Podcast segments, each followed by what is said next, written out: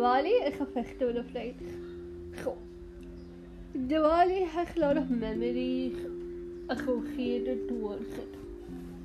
Memories of going shopping, of wearing good clothes, of eating good sweets, of going and meeting relatives, of bursting crackers, of having so much fun.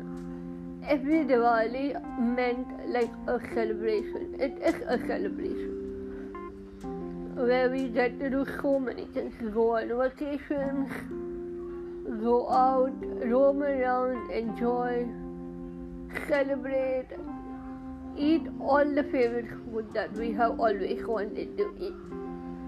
I know this year due to lockdown, most of it cannot be possible, but still, we can try celebrating Diwali in the best ways possible.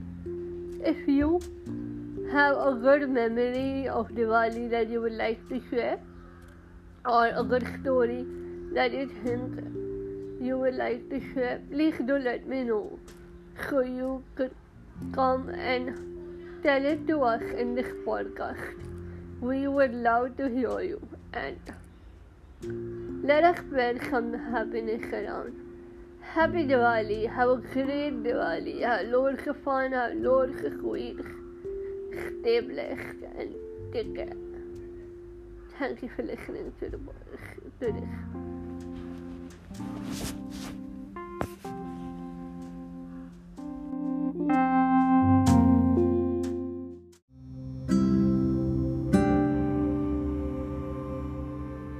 Hello, my name is Yeshu and I'm pursuing MCOM from Rajasthan University.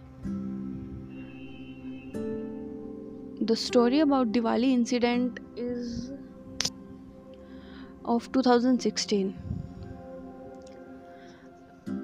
मैंने उस दिन plan किया कि मैं ये दिवाली अकेले celebrate करूँगी वो इसलिए क्योंकि मैंने कुछ वीडियोस देखे being alone is the power being alone is joy being alone is everything and मैं उससे एटी परसेंट इन्फ्लुएंस हो चुकी थी। ट्वेंटी परसेंट दिल नहीं मान रहा था कि being alone is is something but eighty percent influence तो बहुत है।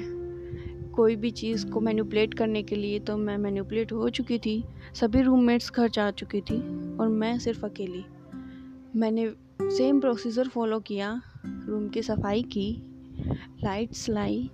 दी दीपक लाई। पूजा की। क्रैकर्स लाई सब being alone being alone being alone बस यही था दिमाग में। तो मैंने पूरा फेस्टिवल अकेले मनाने का सोचा और ये सब चीज़ें की।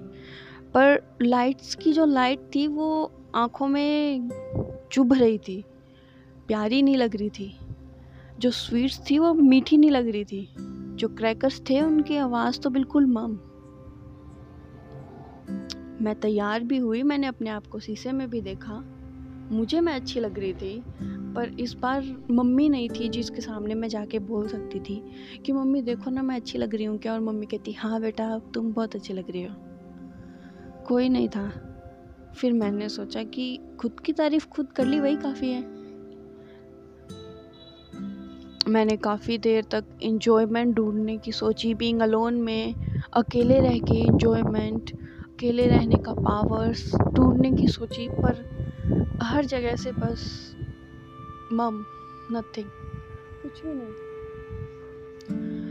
एट लास्ट मैं बीइंग अलोन से फेडअप हो, हो चुकी थी और मैं अपनी बालकनी में गई।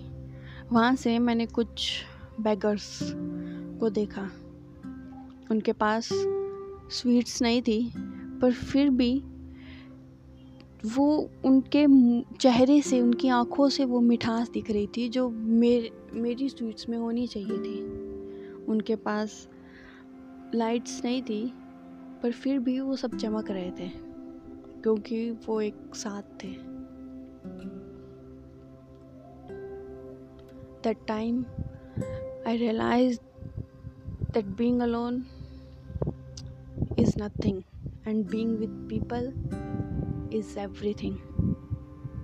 This incident made me realize that being with my people being with our people being with our friends on festivals is everything is made them festival त्यौहार इसीलिए त्यौहार है क्योंकि उसमें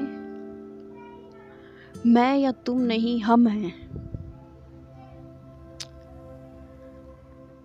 हर फेस्टिवल को, उस 2016 के बाद से हर फेस्टिवल को, हर फ़ंक्शन को, हर गैदरिंग को मैंने इतना सीरियसली लिया है, इतना एंजॉय किया है और हमेशा रात को यही सोच के सोती हूँ कि वो 2016 की दिवाली मेरी लाइफ में कभी नहीं आए और थैंक गॉड कि वो आई जिससे मुझे वैल्यू पता चली कि being with people is something beyond words thanks